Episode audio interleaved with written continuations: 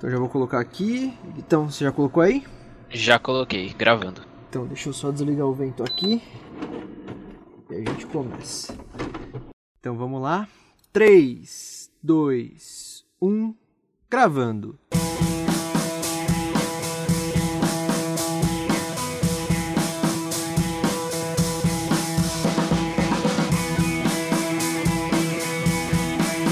Versão brasileira Dublacast. Senhoras e senhores, meninos e meninas, está começando mais um episódio do Dublacast, o primeiro podcast brasileiro exclusivamente sobre dublagem. Eu sou o Teco Cheganças e tenho ao meu lado Victor Volpe. Salve galerinha do Dublacast, aqui ó, Victor Volpe diretamente do meu quarto. Somos dois jovens atores tentando adentrar no mundo da dublagem, mas antes de tudo somos fãs incontestáveis dessa arte incrível. E este, meus queridos ouvintes, é o Dublacast! Mais uma semana, mais um convidado especial e mais um ex-professor nosso para conversar com a gente. No episódio de hoje do Dublacast, vamos trocar uma ideia com um ator, diretor de teatro, dublador, diretor e professor de dublagem e filmmaker Bruno San Gregório, famoso por emprestar sua voz para personagens como Miles Morales no jogo Lego Marvel Super Heroes 2, Log de Brionac em Cavaleiros do Zodíaco Ômega e Manny no recém-lançado game The Last of Us Parte 2. Além de nos contar sobre sua carreira na arte, Bruno nos explicará o que é PNL e dará valiosos conselhos para quem está adentrando no mercado da dublagem, assim como nós. E aí, todos prontos? Então, sem mais delongas, meus caros ouvintes, tá começando mais um episódio do Dublacast!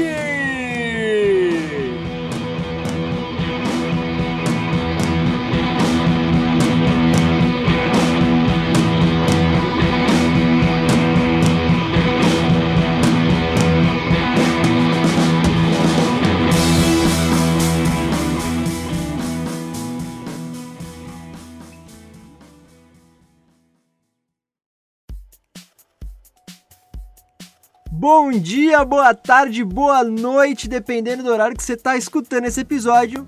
Tá começando o episódio 48 do Dublacast. Hoje, mais um episódio com um convidado especialíssimo.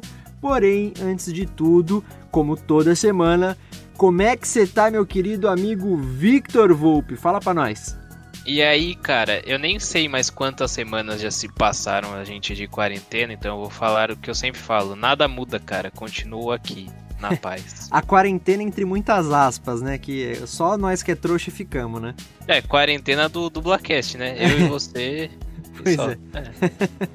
Mas então não vamos enrolar, temos um convidado aí para apresentar. Antes de tudo, recadinhos clássicos, recadinhos de praxe. Sigam a gente nas redes sociais, arroba dublacast, tanto no Twitter quanto no Instagram. Então compartilhem, comentem, curtam, mandem feedbacks pra gente, interajam com a gente lá nas nossas redes. Também mandem e-mails para contato.dublacast.gmail.com. Não esqueçam de acessar o nosso site, que é o www.mythicallab.com.br barra dublacast.html Lembrando que ainda está em fase beta o site, então precisa desse ponto HTML no final do link. E também a gente ainda precisa atualizar com os novos episódios que estão saindo aí, mas a grande maioria vocês já podem acessar e escutar direto do site, beleza? Exato, e falando em escutar, vocês podem recomendar o Dublacast para os seus amigos e familiares e também para os seus inimigos. Você vira pro cara e fala: pô, escuta aqui esse podcast de dublagem, você falou que não gosta de dublagem, você é burro, pode escutar aqui, por favor? Então faça boa e recomendem o Dublacast. E também sigam a Mythical Lab no Instagram, que é a nossa produtora que tem ajudado a gente bastante, que está concorrendo a alguns prêmiozinhos aí com o nosso audiodrama, o Sampa Rio. Então dá essa força para eles, arroba Lab. E o Dublacast está disponível em várias e várias e várias plataformas de podcast.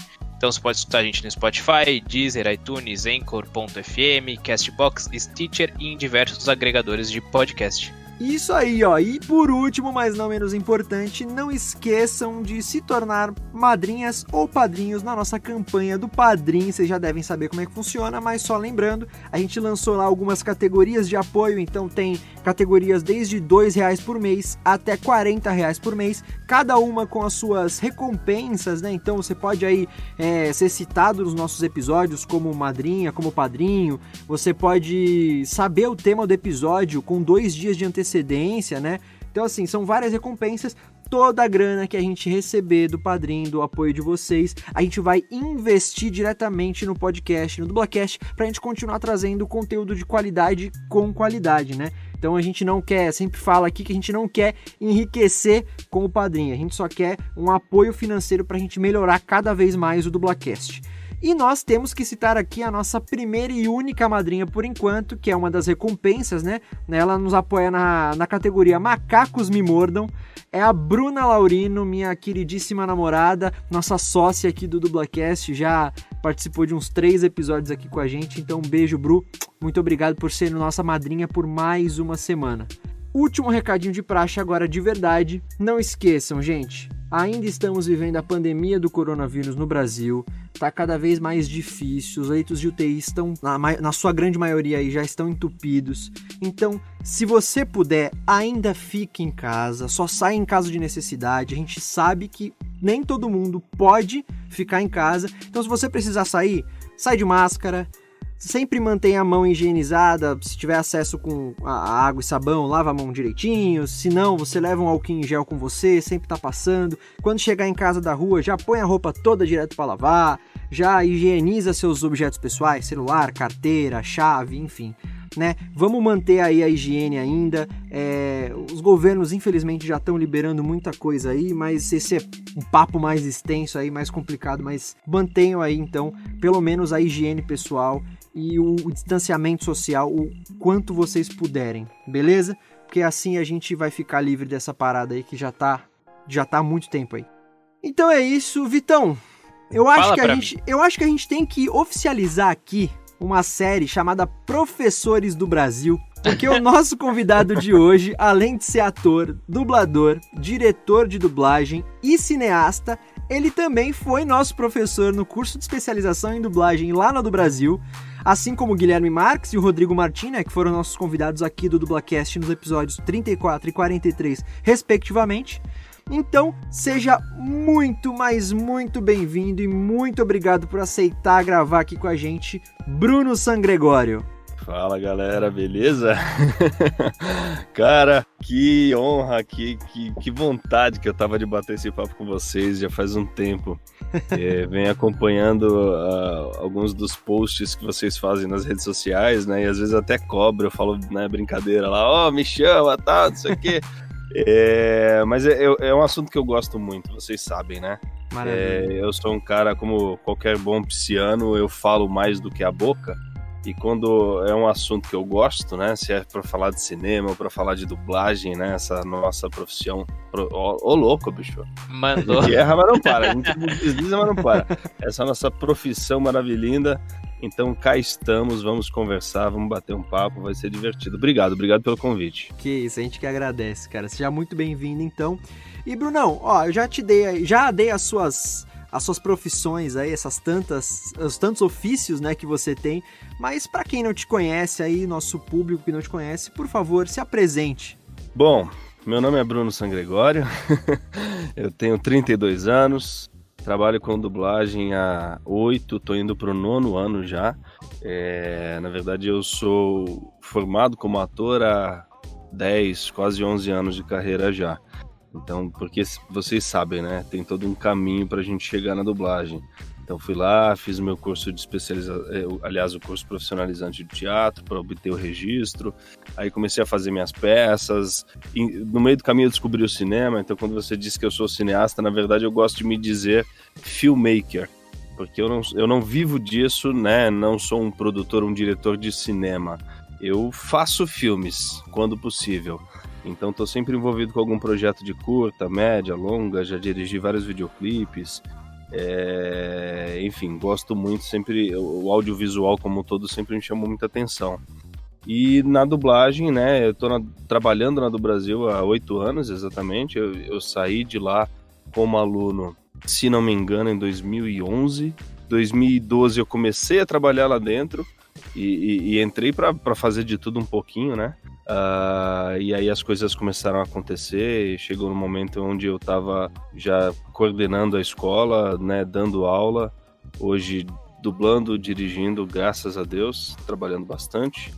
E dos personagens aí, os mais famosinhos, assim, que dá para contar pra galera aqui é o Gendry, né, em Game of Thrones. Fez o Gendry Baratheon. Uh, fiz Log de Brionac em Cavaleiros do Zodíaco Ômega. E recentemente, agora o recém-lançado The Last of Us Parte 2, eu tive a oportunidade de brincar um pouquinho com o Manny. Olha da só. hora. Aí sim.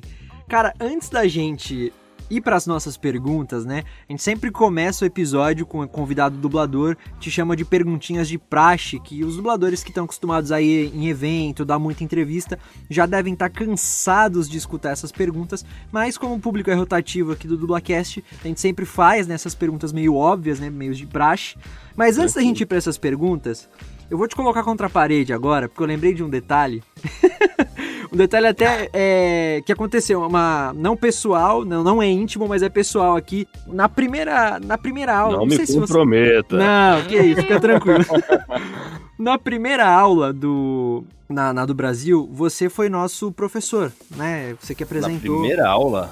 Foi, na. Foi, foi, foi a primeira, primeira, é, primeira. É, tá. não foi acho que nem aula, na verdade. Foi mais o primeiro encontro ali. É, não, você... mas pode ter sido a primeira aula de PNL, talvez? Ou era de estudo? Então, já? na verdade, a primeira metade foi meio que a apresentação do curso, a segunda foi no estúdio mesmo. A gente não chegou a dublar, mas uhum. você, tipo, mostrou como era, os equipamentos, dublou um. Acho que era um negócio russo ou era espanhol? Nossa, velho, vocês estavam lá? Aham. Uhum. Que mico. Tá, e aí? É, essa foi a primeira aula. Assim. Exatamente. Então, e aí a gente fez uma rodinha ali de conversa com você, cada um se apresentou da turma e tal. Acho que nós éramos sim, em oito, se eu não me engano. Eu e, lembro disso. Então, quando chegou a minha vez, eu sempre gosto quando me perguntam por que, que eu quis entrar pra dublagem e tal. É, eu sempre gosto de falar que eu comecei desde a infância a brincar muito com a minha voz e descobri que eu tinha facilidade para modular a voz e tal, e fazer imitações, né? E aí, eu, eu, uhum. obviamente, naquela época já sabia, hoje sei muito mais disso, mas é, naquela época eu já tinha essa noção, pelo menos, de que dublagem não é imitação. Mas eu sempre gosto de falar que foi daí que eu comecei a brincar com a voz e foi da imitação que eu comecei a pesquisar quem eram aqueles personagens que eu consegui imitar, e aí eu Sim, descobri o que era dublagem. Foi, foi, através da imitação que você começou a levar a tua atenção pra voz, né? Exato, Entender exato. a voz como uma possibilidade de trabalho. Exato. Sim. E aí, é aí que eu vou te colocar contra a parede. Aí quando eu tava falando isso na aula, você meio que me cortou, você falou assim, tá, mas dublagem não é imitação. E tipo, eu fiquei com uma cara. eu e sei aí que... o cara me odeia até hoje. Tá não, tá não, que, que isso? chamou Guilherme Marques primeiro, Rodrigo Martins, entende? Não, não, que isso. Não, mas eu tô brin brincadeiras à parte aqui. Eu sei que você não, não quis ser grosseiro ali, enfim. Mas foi aí que, tipo, caiu minha ficha. Eu falei, caramba, peraí. Eu já sabia inconscientemente disso, mas eu nunca tinha parado para pensar realmente. Foi ali que caiu minha ficha de, tipo, beleza a dublagem não é imitar. Eu, eu imito, mas isso não quer dizer que eu vá bem, tipo, dublar bem ou que eu vá bem no curso e tal. Falei, ah, beleza, então, calma aí, vou baixar minha bola. E realmente serviu muito para mim ali naquele momento, tá ligado? E então, mas na hora eu fiquei meio com vergonha. Fiquei meio com vergonha porque ah, eu claro. falei, cara, o cara me, né? Claro, tipo... porque primeiro dia de aula, né? Aquela coisa, a gente não conhece as pessoas, então precisa. E é natural do ser humano, tá? Não é você não, Teco. É o ser humano. A gente precisa é, se colocar, né? A gente para ficar para se sentir seguro, a gente precisa sempre se colocar. E aí você chega no, no, numa aula assim, em primeiro momento, todo mundo artista, né? Porque é um curso um curso para atores, então é, é, natural que a gente queira é, às vezes mostrar que sabe. Tipo, o fã, ele tem muito disso, né? Não, porque eu conheço, porque eu conheço todo mundo, porque ele quer dar o currículo do, indiretamente dar o currículo dos caras, né? Mas é o dele para falar que sabe e tal.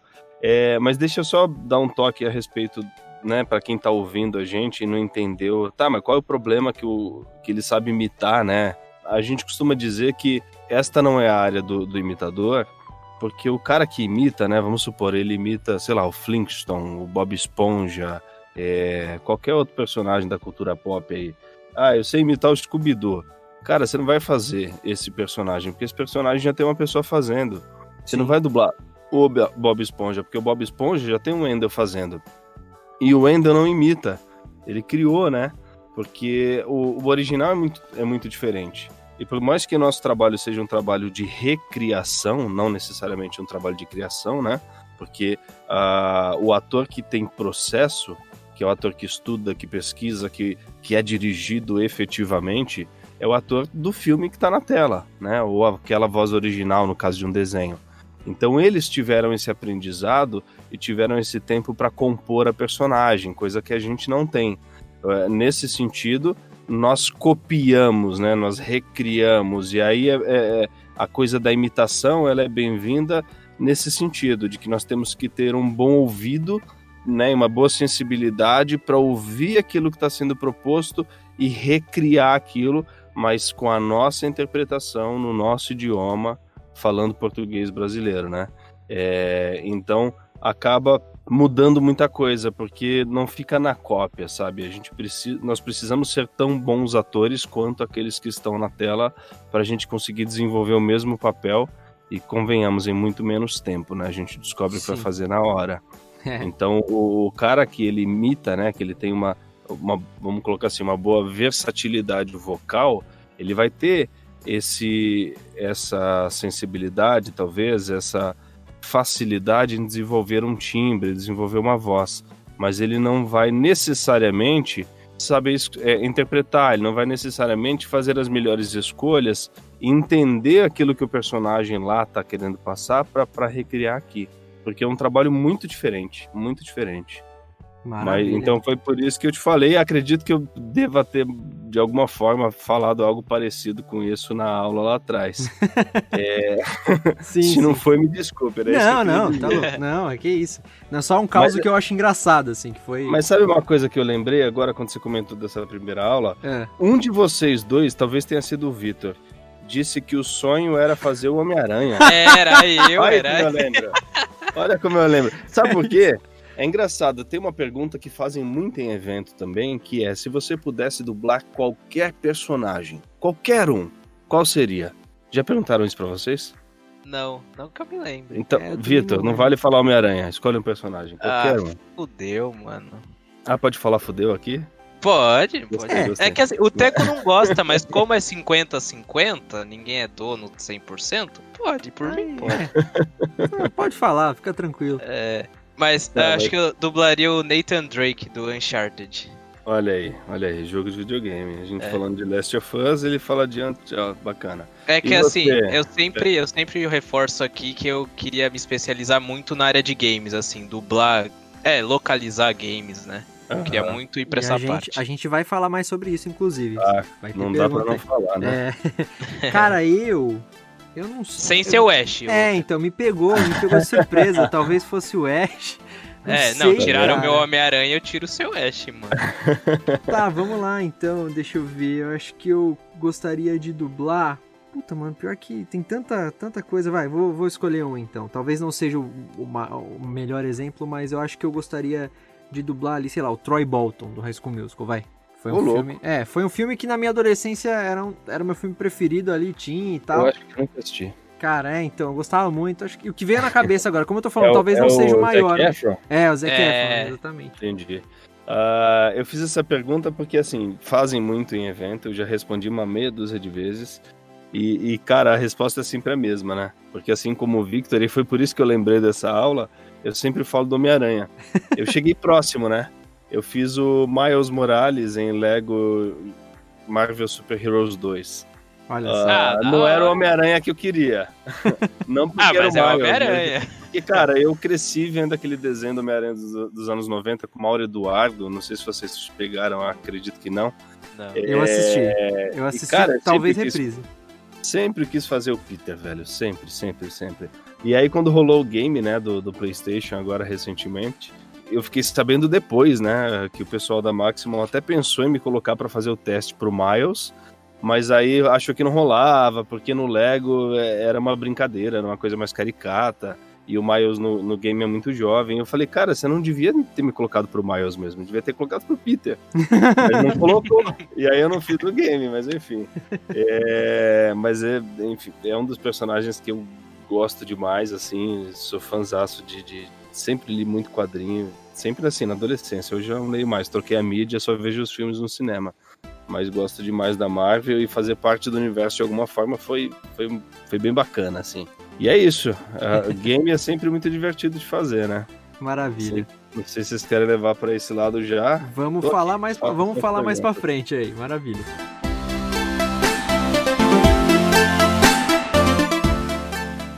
Então, cara, vamos começar do, do princípio, né? Como, quando e por que você começou na dublagem? Ô, louco, bicho. Como, como que é? Como, quando, quando e por quê? Ai, ai. Vamos lá, vamos começar pro, pro, pelo porquê. Por que dublagem? Uh, quando eu era adolescente, eu tinha uma banda de rock no colégio, assim, eu tinha 16, 15, 16, 17 anos. Enfim, banda grunge, né? A gente se dizia grunge, só gritava, fazia cover de Nirvana, Pearl Jam, essas coisas todas. eu adoro. Uh, e aí eu tinha um amigo, né, o, o, guitarrista, vocalista da minha banda, o Diego, é um cara que sempre eu falo dele, falo dele em evento, ele já foi em evento, né, é meu amigo até hoje. Inclusive, ele jogou Last of Us primeiro que eu, ele ficava querendo conversar, eu não tinha jogado ainda, mas não queria dar spoiler. Enfim. Uh, e ele, ele, na verdade, era o fã de dublagem, não eu. Eu nunca pensei na dublagem como uma possibilidade nem de profissão, nem. Sei lá, eu nunca pensei na dublagem. Eu acho que tem um momento isso talvez para todo mundo, assim, onde vira chavinha, onde você começa a perceber a dublagem, porque até então, quando a gente é criança, a gente acha que são aquelas vozes, né? Se assiste Chaves, você não duvida, você não pensa que tem um ator fazendo a voz do Chaves, é o Chaves. Nem ponto. passa pela cabeça, é. Tem... Jamais. Então, para mim, era muito natural ver e, e não questionar, eu simplesmente, ok, dublagem, bacana, filme dublado legendado. E, e, e aí o Diego ele começou a me apresentar Uh, cara, naquela época o YouTube nem era o YouTube ainda direito, sabe? Ele tava nascendo, com certeza não tinha essa força toda, não existia uh, o youtuber de profissão, né? O cara que ganha dinheiro fazendo vídeo. Vídeos de um uh, minuto e meio, né? Só acho que podia. É. Nossa, na época, talvez menos até. De... Quando começou a subir vídeos de 10 minutos, nossa, foi um ganho. É. Mas enfim, aí a gente começou a brincar de, de fazer dublagem, né? Porque porque sim, ele me chamou, eu curti a ideia, falei, vamos lá, vamos fazer. E aí a gente ficava dublando em casa. A gente saía da escola, né, depois do colégio, se não tinha ensaio da banda, a gente ficava fazendo o que a gente chamava de redublagem, que hoje todo mundo conhece como fandub.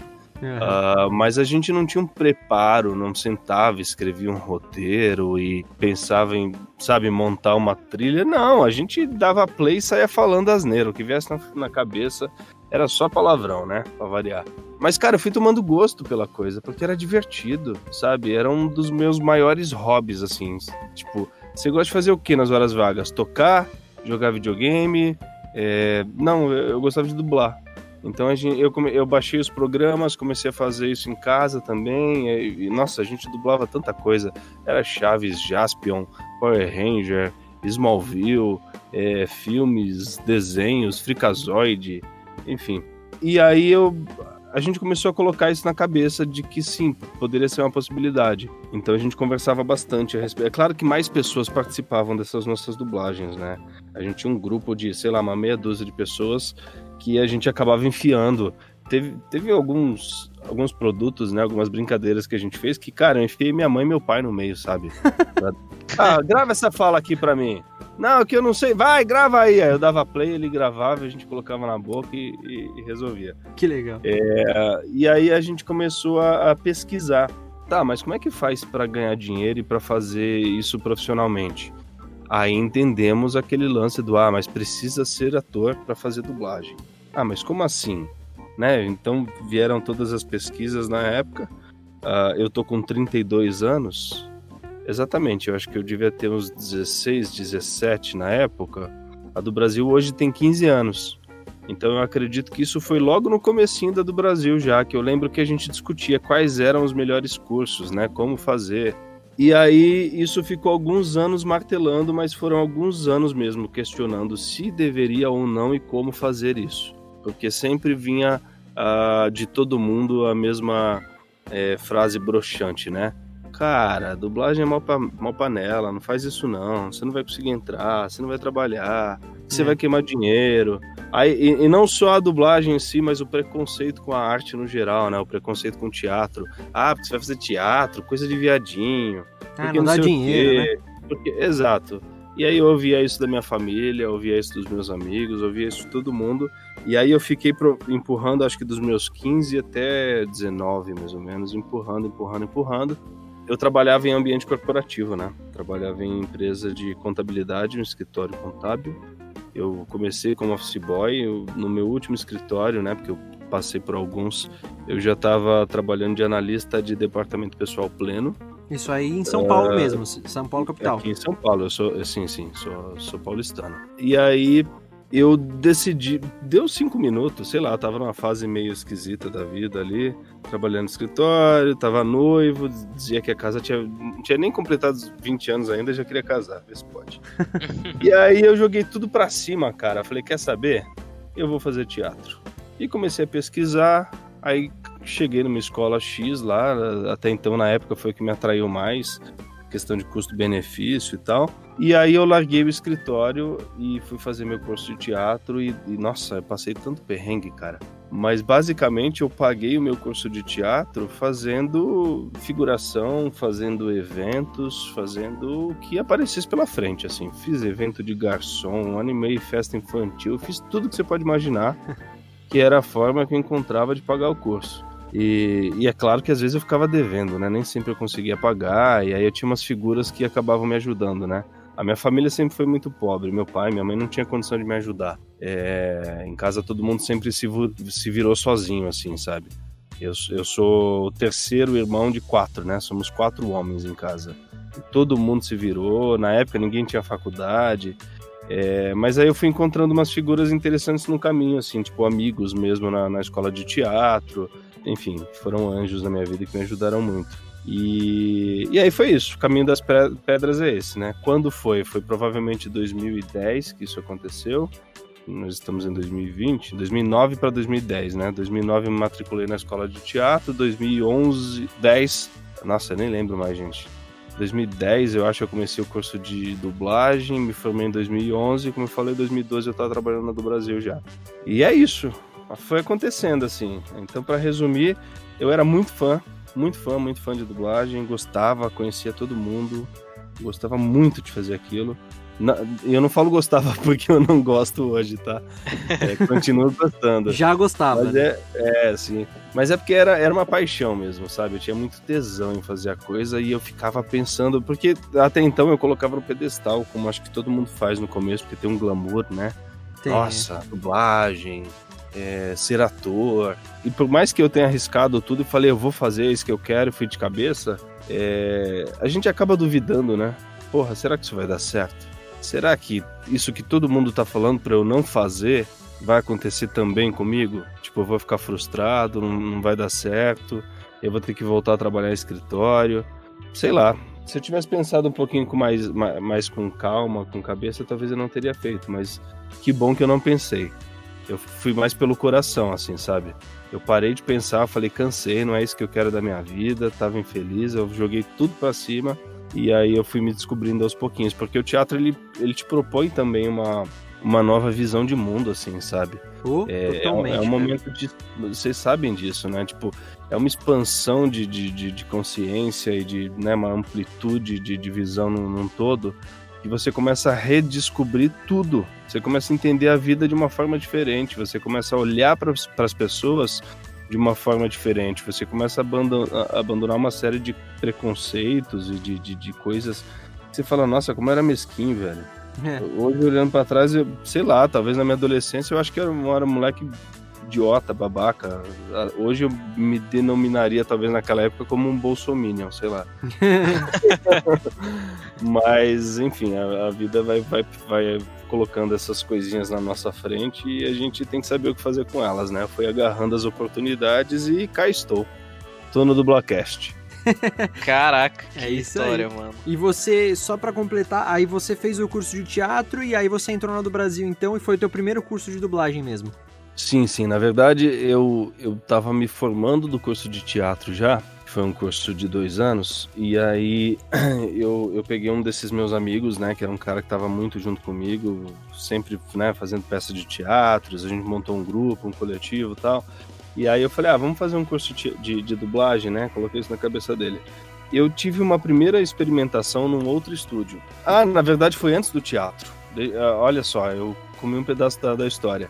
Antes de, de fazer o Encena, né, que foi a escola que eu me formei, eu fiz uma oficina livre de dublagem de um dia apenas, que, cara, foi o momento onde eu tomei a decisão de verdade. É, foi num estúdio que nem existe mais, não preciso citar nomes, mas é um estúdio que diz, vendia um curso que era um curso de dublagem com teatro, e que te dava registro profissional.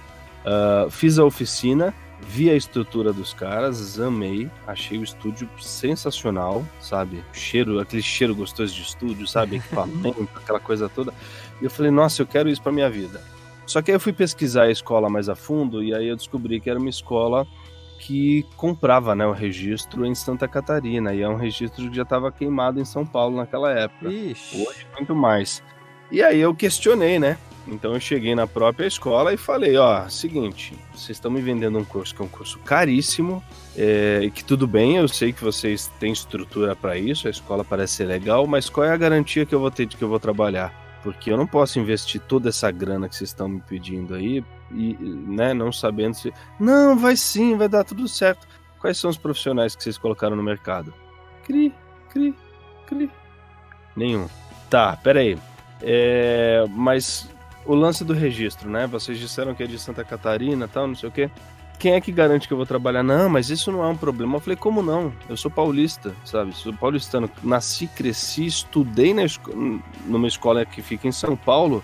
Como é que eu vou justificar um registro de outro estado? Aí ela não soube me responder. E aí o que eu fiz? Eu entrei no Google, né? Pai dos burros, fui pesquisando e aí eu cheguei na do Brasil. Eu liguei na do Brasil para tirar dúvida primeiro eu perguntei se a do Brasil tinha o curso de, de dublagem que dava o registro pro ator. Que é a pergunta que quase todo mundo faz. Porque até então você não quer ser ator, você quer ser dublador. Hum. Depois que você descobre que não dá para dissociar e que uma coisa depende da outra, né? Sim. Mas tudo bem. Então eu liguei lá e aí quem me atendeu? Zódia Pereira. Grande Zódia. Zódia. Me atendeu. E aí eu, eu perguntei para ela, né, se ela tinha o tal do curso. Ela falou que não existiam cursos de dublagem que pudessem dar liberação para o registro profissional. Eu falei, mas tem sim, porque eu tenho, eu pesquisei uma outra escola, encontrei. Ela falou, então faça o seguinte: não sou eu quem vai lhe dizer o que você deve fazer. Entre no site do SATED, tá? Entre lá no, no, no Sindicato dos Artistas e pesquise quais são as escolas regulamentadas de teatro, porque só essas podem te dar um registro profissional. Então, se eles dão registro, deve ter alguma tramóia. E de fato tinha, porque o registro era de Santa Catarina. Aí eu entrei no SATED e foi aí que eu cheguei no Encena, tá? Então, quando eu fui pro Encena, eu já sabia que quando eu saísse eu ia para do Brasil. Já estava claro para mim. Levou dois anos para eu voltar para do Brasil, mas eu sabia que era lá que eu tinha que cair. E aí fui, e aí estudei, e, e foi muito bacana. Foi mais bacana ainda pela desconstrução, né? Porque eu descobri que eu não sabia nada de dublagem.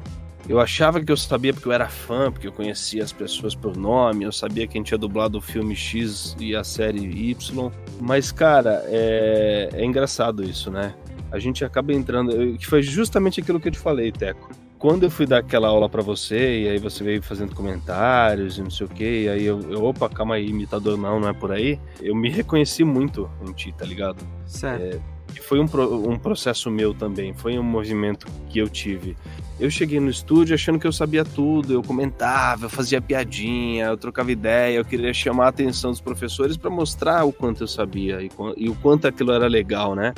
Só que eu tava chamando a atenção da forma errada, saca? A gente precisa chamar a atenção quando a gente tá na bancada, né? Sim. Mostrando sim. a qualidade no trabalho ali, falar, ó, oh, tá vendo isso aqui? Sei fazer, sei fazer bem e, e essa ficha caiu para mim uma vez em que a gente estava em aula e eu tinha aula com Hermes, né? O Hermes Baroli, Ceia. Ele era o meu, meu professor. E aí na, no intervalo foi muito engraçado, cara, porque tinha um, um dublador mais velho lá também. Não, né, não sei se. não vou falar o nome porque não precisa. Mas tinha um dublador de, de anos ali, né? De, de anos e anos e anos e anos de dublagem. E uma, uma pessoa que fez parte da minha infância, provavelmente da de vocês também, porque dublou produtos incríveis. E aí, quando o Hermes nos apresentou, né? E apresentou assim, coletivamente, né? Pra todo mundo inteiro. Ó, galera, esse aqui é o fulano, é a voz do, do, do personagem tal e tal e tal e tal. Cara, eu fiquei nervoso, sabe? e aí eu joguei um. Nossa, que bacana! Você fez o personagem tal? Faz aí a voz, ou imita aí. Ou... Putz. São Ai, as coisas caraca. que todo mundo fala. Cara, ele me ignorou. Mas ignorou de virar as costas e olhou. Então, Hermes, como a gente estava falando, e mudou de assunto. Eu fiquei muito mal. Fiquei mal mesmo, de tipo, ficar algumas semanas digerindo aquilo. E, e aí eu, é, foi muito louco o meu processo, porque eu comecei a ficar mal a partir daí, e, e, e aí eu, eu fui em alguns estúdios, ainda enquanto estava em aula, né, ainda como aluno, eu passei em alguns estúdios para fazer registro de voz, fazer testes e tal, e aí eu recebi alguns nãos, como é normal, né?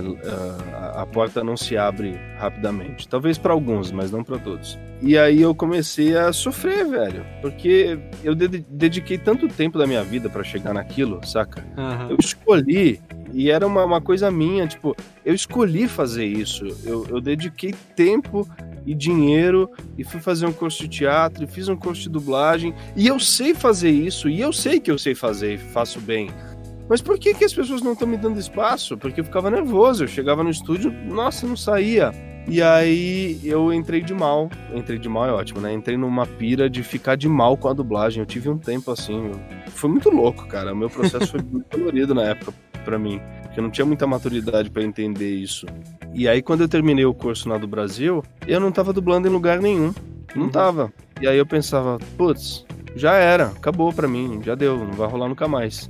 Eu achei de verdade que aquilo não fosse mais acontecer, tipo, já era, já deu pra mim, eu vou ter que voltar atrás e fazer aquilo que eu achei que nunca mais fosse fazer, que é voltar a trabalhar em escritório e tal, porque eu não tenho espaço na dublagem, a dublagem não me quis. É, Ó que, que pira que eu entrei, velho, que noia. Eu, eu, de verdade, eu pensava isso e eu, eu, a- durante um tempo eu assumi esse discurso, que era um discurso bem ruim, inclusive, bem derrotista, assim, sabe? Eu acho que eu nunca nem falei isso pra ninguém, tô falando pra vocês agora. Mas eu fiquei- entrei numa, numa noia de, cara, este mercado não me merece. Porque Olha ele só. não soube. Ó, que brisa, que viagem, que besta estúpida. ai, ai. Aí isso mudou quando a do Brasil começou a me escalar. E, e que pra mim também foi uma grande surpresa. Porque eu já tinha terminado o curso, eu não estava dublando em lugar nenhum, eu não tinha movimento nenhum. Eu achei que isso nunca mais fosse acontecer. E aí, um belo dia, a do Brasil me liga pra fazer uma escala. Eu falei, opa, aqui tem coisa. Fui e fiz essa primeira escala.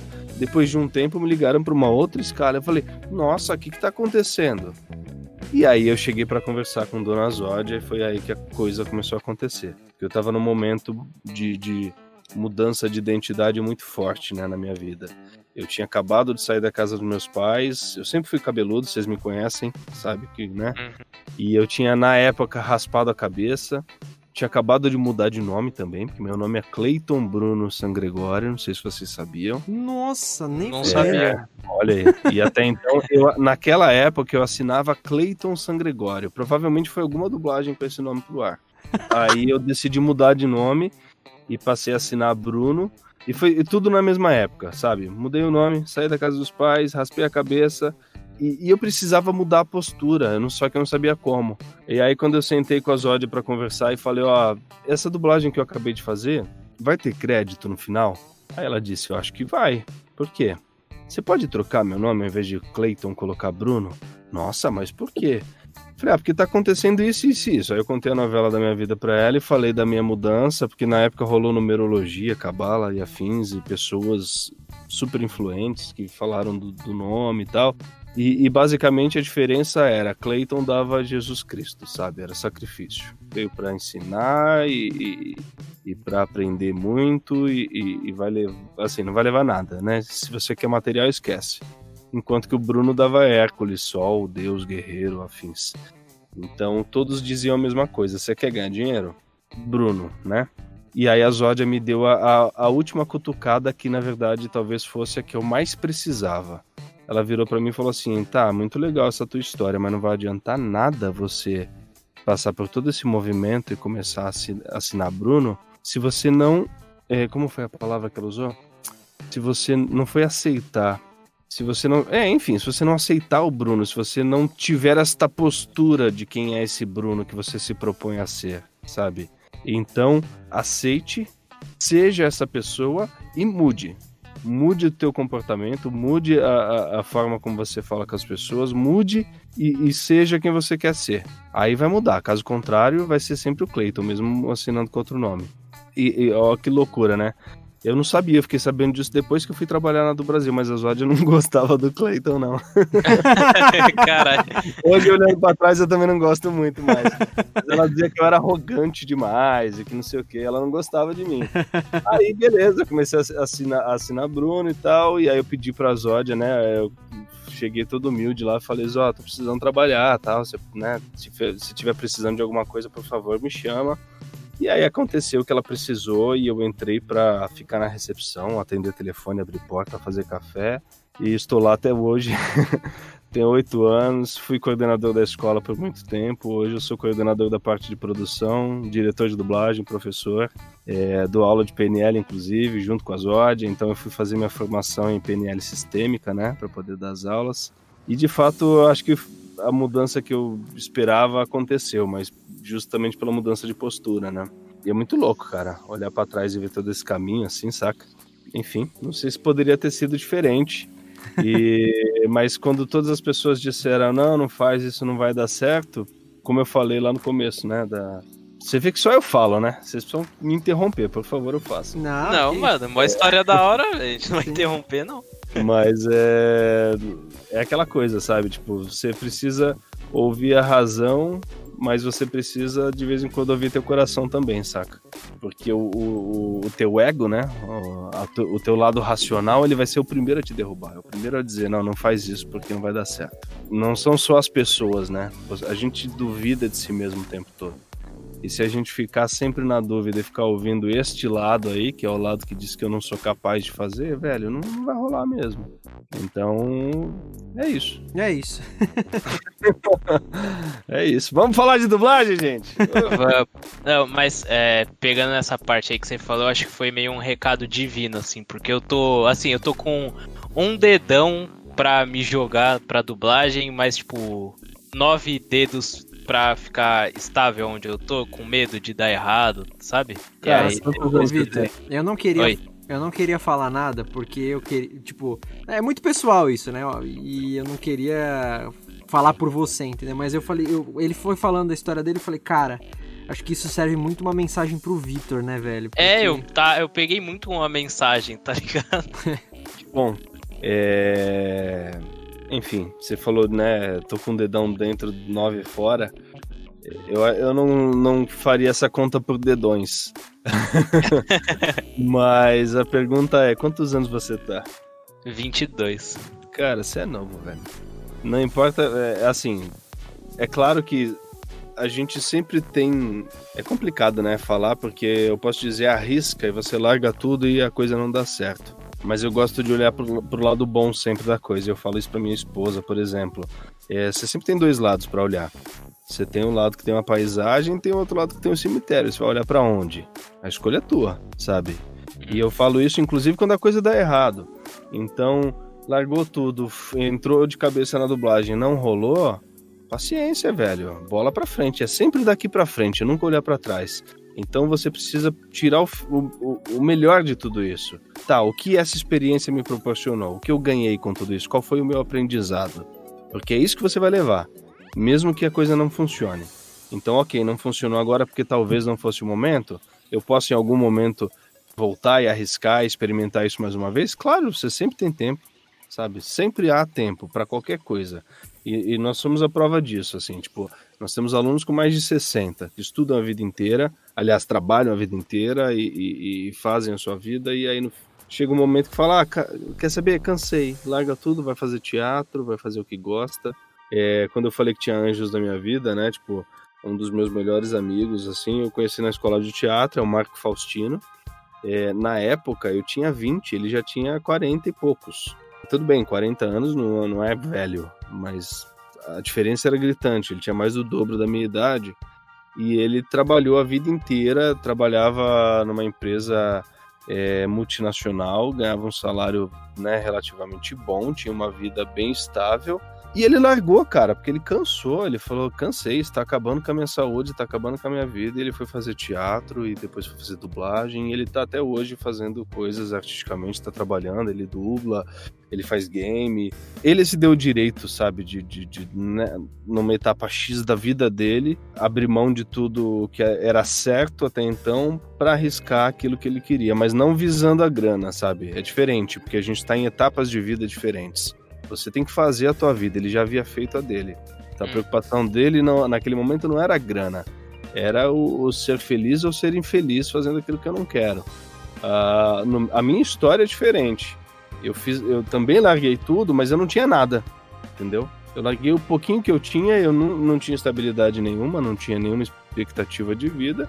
E fui fazer o que eu queria e tem funcionado para mim por conta da minha história. É claro que não existe jeito certo e jeito errado. Cada um tem uma, uma relação com a coisa, né? Cada um tem a tua própria vivência. E você tem que estar disposto a arriscar e, e experimentar a tua história, entendeu? É só isso. Sem medo, sem preconceito, sem cobrança.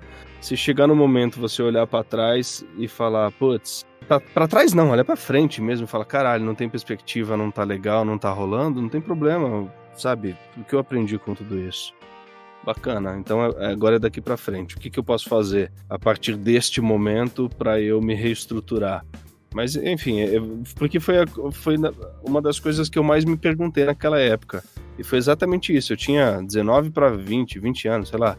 Tava noivo, querendo casar, mas eu olhei e falei, cara, na boa, eu sou jovem, eu sou solteiro, eu não tenho filhos, eu não. Graças a Deus eu, eu não precisava, tipo, é, sei lá, manter meus pais, eu, eu, tinha que trabalhar para pagar minhas contas, mas era isso. É, não tinha ninguém que dependesse de mim. Então eu tinha, eu tinha tempo para errar, eu podia errar. E eu errei bastante, né? Continuo errando, a gente erra e, e acerta, faz parte. Mas é isso, tá parecendo um grande episódio motivacional isso aqui. Né? É, isso. Vamos fazer um especial PNL aí agora.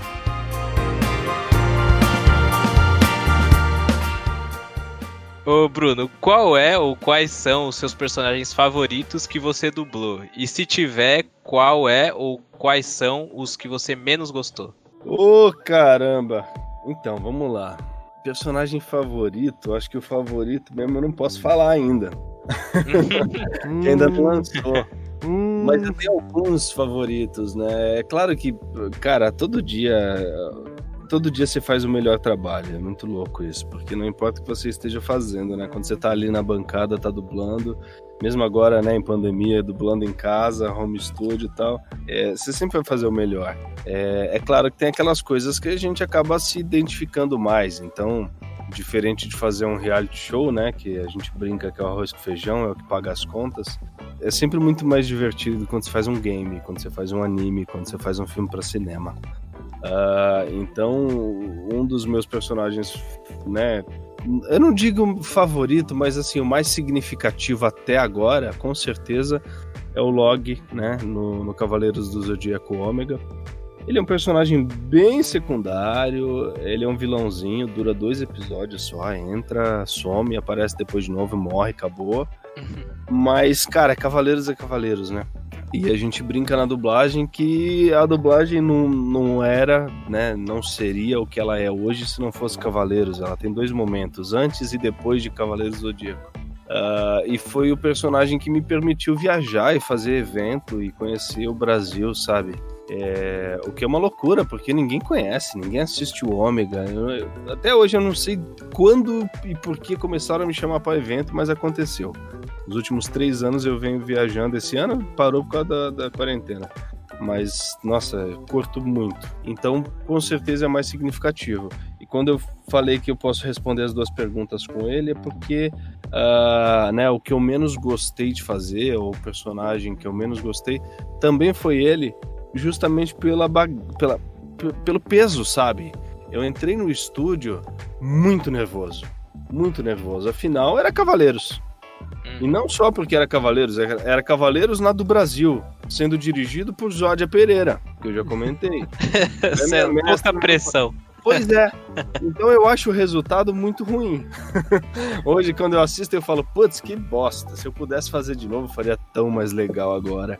Ah, até porque hoje eu já tô mais maduro na dublagem também. Eu fiz Cavaleiros em 2015, eu acho, 14 ou 15, estamos em 20 já. Eu tenho 8 anos de dublagem, eu tava com 3, agora, né, já tem uma, um know-how maior. É, mas é um personagem que, nossa, fez toda a diferença pra mim e vem fazendo até hoje. Agora, game, eu sempre gostei demais.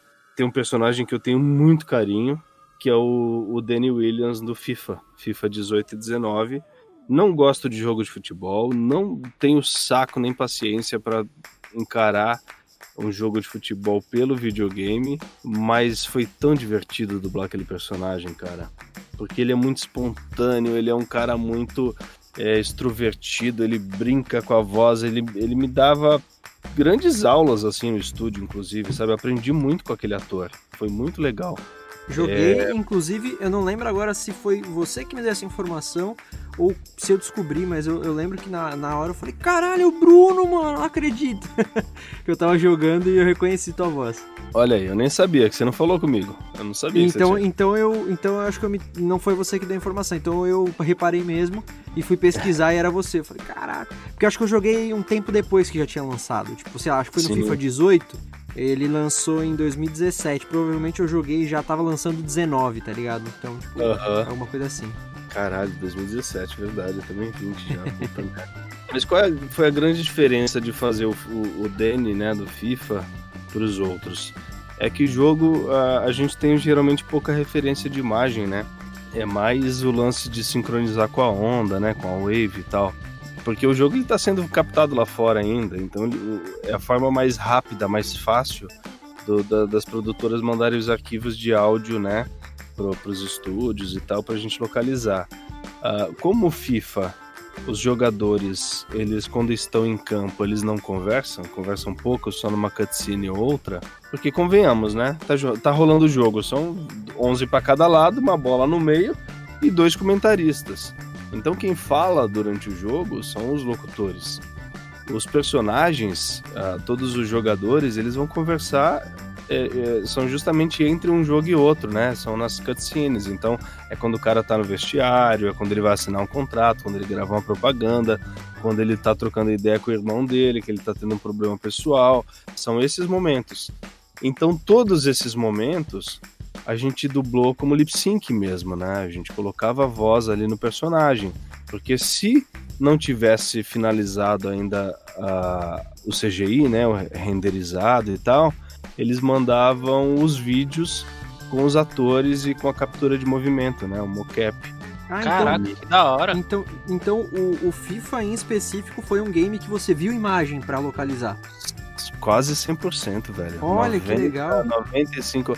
O, o, o primeiro FIFA, eu participei um pouco menos, né? O, o 18, o Danny fala pouco.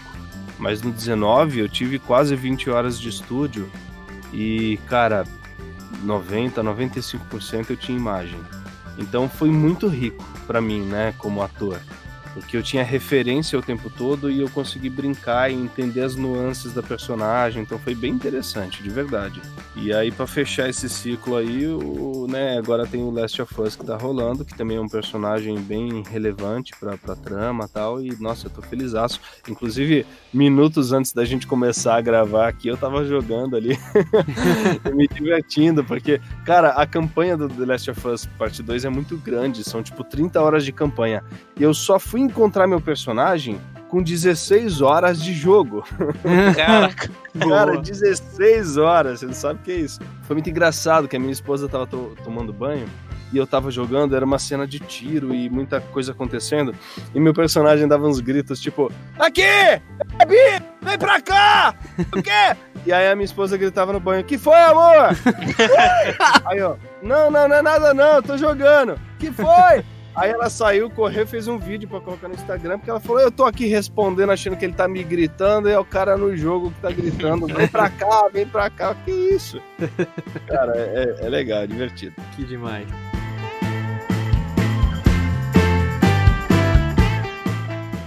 Brunão, o que, que mais te inspira na dublagem, cara? O que mais me inspira na dublagem e, então, antigamente era a coisa do, do, do, do, glamour e dos personagens e dos dubladores e querer estar junto, sabe? Essa coisa de num dia você é fã, no outro dia você está trabalhando com os caras que fizeram parte da tua infância hum. e ter essa, esse contato de pertinho, tipo, né? Já foi isso, hoje nem tanto. Hoje eu acho que o que me inspira mais, na verdade, é o lance de você poder ser vários personagens, sabe? É, todos os dias. Você pode fazer o médico, monstra puta, o lobisomem, a capivara, o jogo de videogame. Um dia é jogo de guerra, no outro dia é jogo de futebol. E cada dia você faz uma coisa diferente. Então, essa versatilidade para nós como atores, isso é muito rico, né? E hoje é, o, é uma das coisas que mais é, me chama a atenção, claro. Agora, obviamente, né? Voltando àquela questão que eu vinha falando anteriormente, em alguns momentos eu ainda me pego, tipo, caraca, velho, sério isso? Tipo, sei lá, acabei de trocar uma ideia com o Carlos Sai do Seu Madruga, sabe? que é um cara, gente finíssima, gente boa pra caramba, gosto demais dele. É, sei lá, dirigir Armando Tiraboschi numa produção. Aí lançou agora um produto que a gente dublou juntos e eu fui feliz da vida comentar. Falei, nossa, que prazer, né? Tá junto contigo, contracenando. E aí ele me mandou uma mensagem falando assim: Nossa, querido, o prazer é meu, te admiro muito como profissional e tal. Falei, caraca, é sério isso? eu tô ouvindo isso do Tirabosque, cara. Mas é muito legal, é muito legal. Esse contato é, é maravilhoso. Então, aproveitando aí que você já falou algumas pessoas também, agora falando quem são as suas inspirações, seus ídolos na dublagem? Cara, acho que o Tirabosque é um deles, eu acho ele muito bom. Uh, ah, para quem não, não lembra da voz dele, ele fez o Heisenberg, né? Say My Name, o, no Breaking Bad. É, o próprio Hermes, né, que me deu aula no do Brasil, nossa, era fanzaço de Cavaleiros quando era criança, então ter aula com Ceia foi sensacional. É, o Carlos Saido é uma figura que, como eu falei, eu tenho muito carinho. Ele é um senhorzinho, muito gente boa, mas que também essa coisa de, putz, fez chave, sabe? Que eu não conheci o Marcelo Gastaldi, senão com certeza teria também esse carinho por ele. Mas qualquer um que tenha feito Chaves, a gente já olha com um carinho diferente, né? O próprio Nelson. Nossa, Nelson Machado é uma figura. Então, assim, se eu for ficar dando nomes, são muitos, né? Tem muitas pessoas que estão no mercado. Marcelo Pissardini é um profissional maravilhoso, excelente. Ele é muito versátil, é um cara que e não chama atenção para si, sabe? Ele não fica chamando. Ninguém. Tem, não é que ninguém sabe, ele tem muitos fãs, obviamente. Mas ele não chama atenção, cara. Quem é Pissardini? Agora Sim. vai ver a gama de personagens que ele tem. Hum. Enfim, César Marchetti. É, tem muita gente boa nesse mercado. Muita gente boa. Felipe Grinan, é um cara próximo, amigo do Pedro, gosto demais do trabalho dele. Uh, e, e, é, e, é, bacana isso, né? Porque, mais uma vez, num dia você tá em casa, no sofá da tua casa, vendo o filme, você é o fã, no outro dia você tá lá e você é colega de trabalho, sabe? E é legal essa. Lembra que. Ah, lembrei que eu ia falar, viu, Vitor?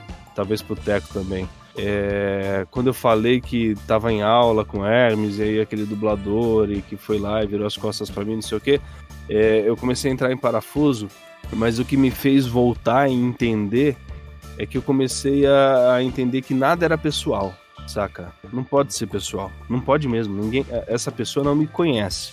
Ela não pode ter algo contra o Bruno mas profissionalmente falando, aquela atitude que eu tomei talvez não tenha sido a mais adequada, sabe? Porque eu tô ali naquele ambiente de trabalho, assim como ele, para trabalhar, né? Eu preciso me colocar no mesmo patamar. Assim como, embora ele tenha 40, 50 anos de dublagem independente, eu sou ator tanto quanto, sabe? Eu tenho uma história diferente, obviamente. Eu tô chegando agora, preciso respeitar o, o tempo de, de, de, dublagem, o tempo de, de bagagem artística desse cara, é claro. Mas eu fui lá, eu estudei, eu me profissionalizei, eu sou profissional e eu estou aqui disponível para prestar um serviço.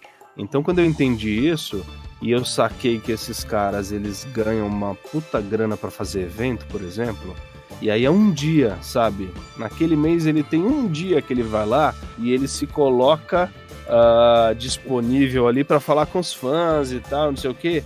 E, cara, faz parte, sabe? Faz parte do negócio, é o trabalho dele, ele tem que vender a imagem dele, então ele tem que ser o cara mais simpático do mundo, mas ainda é trabalho. E ele tá ganhando para fazer aquilo. No dia a dia, dentro do estúdio, ou seja, dentro da casa dele, ele não é obrigado a aguentar fã, porque é chato, sabe? é chato mesmo. Então, é, isso é, eu acho que é uma das melhores dicas para quem tá chegando, sabe? Que bom que você é fã, que você gosta, que você tem apreço, que você tem carinho. Isso quer dizer que você vai cuidar do produto e vai fazer da melhor forma possível. Isso é ótimo. E você tá sempre olhando, estudando, buscando, né, assistindo novos produtos para entender como é feito. Isso é muito bom. Agora, quando você chegar no estúdio, não seja o fã, seja o profissional. Deixa o fã em casa. E aí, quando você assistir na tua casa, você pira à vontade. Fala, caralho, não acredito que eu fiz, sabe? Que legal. Mas quando você tá no estúdio, velho, é profissional, tem que ser.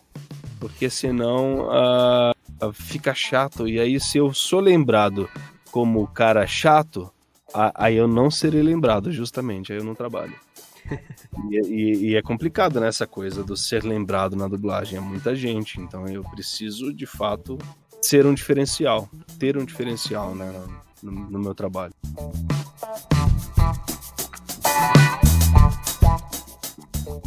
a gente acabou de falar, a gente acabou de fazer um episódio sobre localização de games e você é um dublador que já dublou muito game qual que é a sua relação com games e isso te ajuda de alguma forma na hora de localizar? Cara, qual é a minha relação com games? Eu tô redescobrindo a minha relação com os games neste momento, inclusive. Eu, eu cresci jogando fliperama nos anos 90, né? Amava, nossa. Eu achava uma moeda de 25 centavos na rua, eu corria pro fliperama de imediato. Enquanto toda criança queria um pirulito, um chiclete, uma bala, um salgadinho, eu ia pro fliperama jogar. não tenho nenhuma vergonha disso. Eu achava o máximo e sinto falta e acho muito chato essa geração hoje que não tem fliperama, não tem mais casa de jogos. Tudo bem que é mais seguro jogar em casa, mas, cara, enfim, as crianças estão perdendo bastante o contato, né, com o outro. Uhum. Então eu jogava muito quando era moleque, mas assim, jogava jogo de luta, arcade, né? Era diferente. E, e eu não peguei muito bem a evolução dos games, porque eu tava sempre atrasado. Enquanto todo mundo tinha Super Nintendo, eu tava jogando Master System, Mega Drive.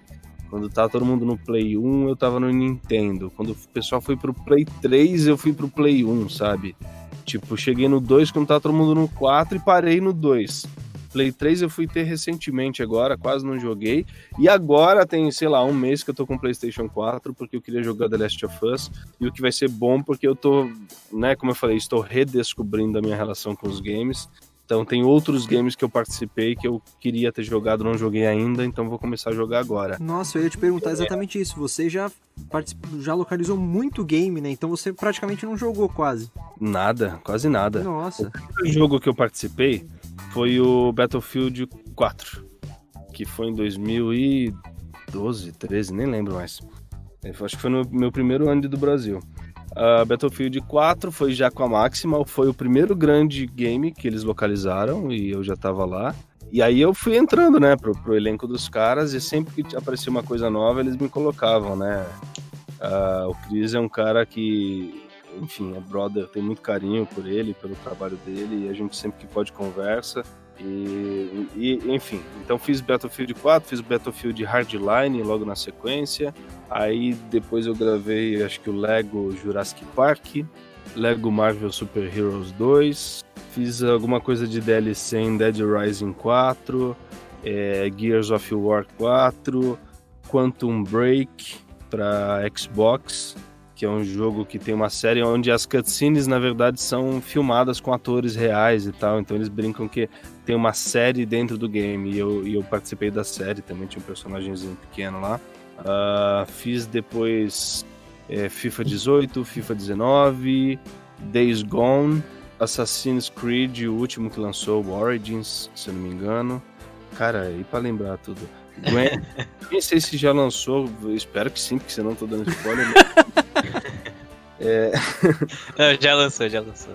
Tá, é The Last of Us Parte 2. Caraca, eu nunca tinha contado, velho. Tô contando agora aqui nos dedos, já são 13. Olha só. E tem aqui dois que eu fiz recentemente que estão para lançar que não lançaram ainda. Então já estão indo para 15 já títulos Qual, desculpa? Não, tem dois que eu fiz recentemente. Ah, ele tentou tirar aí, Não, não, não, você não, viu, não. né? Não, não, desculpa, desculpa mesmo. Eu, eu não, Não, não, entendi o que você tinha falado. Mas assim, contando esses dois que vão lançar ainda, acho que já são 15 títulos. Na verdade, mais talvez, porque eu fiz um para celular, que é o Finding Monsters, que era uma, é um game brasileiro, então foi voz original, foi feito na do Brasil esse. Todos os outros Maximal, tá? E, e eu localizei, é, aí eu dirigi, né? Dirigi e cuidei da voz original de um game nacional também, do pessoal da Game Escola, da Pampa Fox, que é o Warp Zone versus The Dimension, que é um jogo que foi feito sob encomenda para o pessoal da Warp Zone, que é uma revista, né? Uma editoração de, de games e tal. E, cara, foi divertido pra caramba, porque é um jogo, uma pegada meio é, bitmap, sabe? É, bitmap, não sei como é que fala, de 16 bits. Beat, não é? Bit, isso aí, é. É, é 2D, muito basicamente. Isso aí. Então, assim, a- o lance da minha relação com os games, mais uma vez. É, Não joguei tudo isso. Gostaria de jogar mais. É, estou redescobrindo porque eu comecei a jogar o The Last of Us Parte 1 porque eu já estava localizando o 2, então eu queria entender a história, porque todo mundo falava que era bom pra caralho. E de fato é bom pra caralho. então eu tô na metade do 2 nesse exato momento, mas eu já comecei a jogar Days Gone também. Já tô com algumas horas já na campanha. E aí agora. Ah, tem um que eu não falei: Far Cry New Dawn também eu participei. Hum, o único Far Cry que eu ainda não joguei. Aí, E Far Cry, Far Cry é a minha série favorita de videogame, uma das pelo menos. E foi o único que eu não joguei ainda. Então jogue, senhor. Tem que jogar. E, e assim, é, uma, é, é- é diferente, né? É diferente porque se a gente for olhar a questão técnica, como eu falei, é, a gente tem menos é, envolvimento com a imagem, né? A gente fica muito dependendo do áudio, então o ouvido é fundamental, cara, é muito importante. Você precisa ter um ouvido clínico, assim, um ouvido de músico mesmo, de, de, sabe, de ouvir e reproduzir bem aquilo que você tá ouvindo. Mas a, a- é, é diferente também porque você faz com tesão a coisa, sabe? A vontade de fazer. Eu acho. Às vezes eu acho que eu tenho mais tesão de fazer game do que fazer anime, por exemplo. Anime é legal pra caralho, sabe? Você chegar lá e dar uns berros e matar uns monstros. É muito divertido fazer anime. Porque os japoneses são tudo doidão, os caras dão uns gritos, que é muito legal. É, eu gosto de gritar. Mas game, velho, é, não sei. É, eu acho que é por, por conta dessa nostalgia, dessa relação que eu tenho com os games, sabe? Games que eu joguei lá atrás, que até hoje eu jogo, que são importantes pra mim. E eu penso, putz, um jogo desses vai colar pra alguém e daqui 10, 20 anos vai ter gente jogando ainda o jogo que eu localizei, sabe? E vai ficar pra prosperidade mesmo, é, pros filhos, pros netos, pra quem tiver aí. Então acho divertido, acho bem legal essa ideia de, de. Porque você vai deixando a tua marca, sabe? Aos pouquinhos você vai colocando uns pinguinhos ali, vai participando e, e, e é isso. É legal, é divertido. É, a gente tava conversando com a Thais Durães no episódio passado, que Hum. ela localizou um personagem do Valorant, né? Um jogo da Riot Games. Uhum. E aí ela tava falando que, tipo assim, jogar ouvindo ela mesma dá, tipo, uma satisfação muito grande, né? Tipo, é, o marido dela tava jogando com o personagem dela Uhum. e aí ele ficava, tipo, falando pro pessoal do jogo é, que a dubladora da personagem, que é a Sage, é a mulher dele. Aí o pessoal ficava, mentira, cala a boca, não sei o quê. Aí É. ela, ela aparecia no chat voice do jogo, falava. Não, era muito bom, muito bom. É, que nem essa, essa brincadeira, né, que eu, eu comentei agora da minha esposa no banho gritando comigo, mas tava gritando com game, na real. Sim. É muito louco. O meu sobrinho, ele vem feliz da vida me perguntar o que, que eu tô fazendo. E meu sobrinho tá com 8 anos, então ele não joga esses jogos ainda. Aham. Ele vai descobrir isso na adolescência dele, ou seja, daqui, sei lá, daqui mais 8 anos é que ele vai descobrir esses jogos e falar, poxa, você fez isso lá atrás. Hoje ele não vê ainda. Mas ele fica feliz da vida quando ele sabe que eu tô fazendo alguma coisa, porque ele quer contar pros amigos dele na escola, sabe? É. Então ele vem, ô tio, não é verdade que você fez o Miles? Fala, é, verdade. Muito da legal. hora. Caraca. E Bruno, você também é cineasta, como a gente falou um pouquinho, né? Resumiu aí no começo. Então conta mais isso pra gente. Como, é que é essa história? Você, fa- você é filmmaker, né? Que você gosta de se chamar assim. Como é que você entrou pra esse mundo, essa, essa vertente da arte? Cara, também foi pela dublagem, na verdade. Porque quando eu fazia aquelas fandubes que eu comentei, né? A gente ficava é, dublando em casa tal. Eu precisava editar os vídeos, né? Afinal, né? Se você não tem um editor de vídeo, você não vai conseguir dublar nada. E aí eu, na época, baixei o Sony Vegas e eu ficava experimentando e brincando, e eu fui descobrindo aquilo e, e fui entendendo que o lance da edição em si, assim como a dublagem, também era uma coisa muito legal, era uma coisa que eu gostava de fazer. Quando eu me formei na escola de teatro, esse amigo que eu já comentei, o Marco Faustino, né, que se formou junto comigo e tal, uh, olha só, os dois amigos aí, né, o Diego e o Marco. O Diego é aquele que me induziu a ser um dublador, de fato. Eu fiz uma viagem com ele, num Réveillon qualquer, Natal, sei lá, a gente foi para um sítio, e aí a gente tava com uma handcam e a gente começou a gravar. Ah, vamos fazer um filme? Vamos. Tava eu, ele, a irmã dele e a amiga dela, e os quatro foram pro meio do mato e a gente decidiu fazer um filme de terror. Só que nenhum deles eram atores, sabe? Nenhum tinha noção de nada, enfim. E eu peguei a câmera e falei, daqui que eu faço. E aí, do nada, eu comecei a, em tempo real, assim, tipo, roteirizar o filme meio que ao vivo, enquanto gravava, uh, e dirigir, e, e, e, filmar, né, fotografar, depois eu fui lá e montei e tal. E aí, a gente fez um curtinho de 10 minutos, que é um, um filme relativamente grande para um final de semana. Uh, eu mostrei esse filme pro meu grupo de teatro na época, tava, tinha recém, né, saído da escola de teatro, e a galera pirou nossa, Bruno, que legal, você tem noção de direção, você tem noção de fotografia, você tem noção de produção, você tem não sei o que, blá blá blá. Aí o Marco, né, deu esse estalo nele, tipo, nossa, vamos fazer um filme? O nome desse filme é Quando os Homens Dormem. Foi em 2011, 2010, 2011 que a gente fez esse filme, foi uma longa-metragem. Foi o meu primeiro filme, né? Uh, e já foi um longa, de fato, eu brinco que foi a minha escola de cinema, porque foi ali que eu aprendi. Foi ali que eu aprendi a escrever um roteiro, foi ali que eu aprendi a produzir, a dirigir. E foi um filme que levou um ano para ficar pronto, cara. Foi um ano de processo, gravando tudo final de semana. Tinha mais de 100 pessoas na ficha técnica. Foi um trabalho incrível que a gente fez, contando com recurso zero, assim, sabe? A gente tinha o mínimo possível, compramos um equipamento e saímos gravando. E aí eu tomei gosto pela coisa, a gente montou um coletivo, na época chamava Blue Ox Filmes, depois virou Intraset Filmes e até hoje, sempre que posso, eu tô fazendo alguma coisa. Então de lá para cá eu fiz bastante coisa, gravei vários filmes, né, produzindo, dirigindo, atuando, é, editando, vários filmes para festivais, inclusive de ontem para hoje eu recebi a notícia de que o último filme que a gente fez foi aprovado num festival, acho que em Los Angeles, tá entre os os finalistas. Olha, parabéns, parabéns. É, obrigado.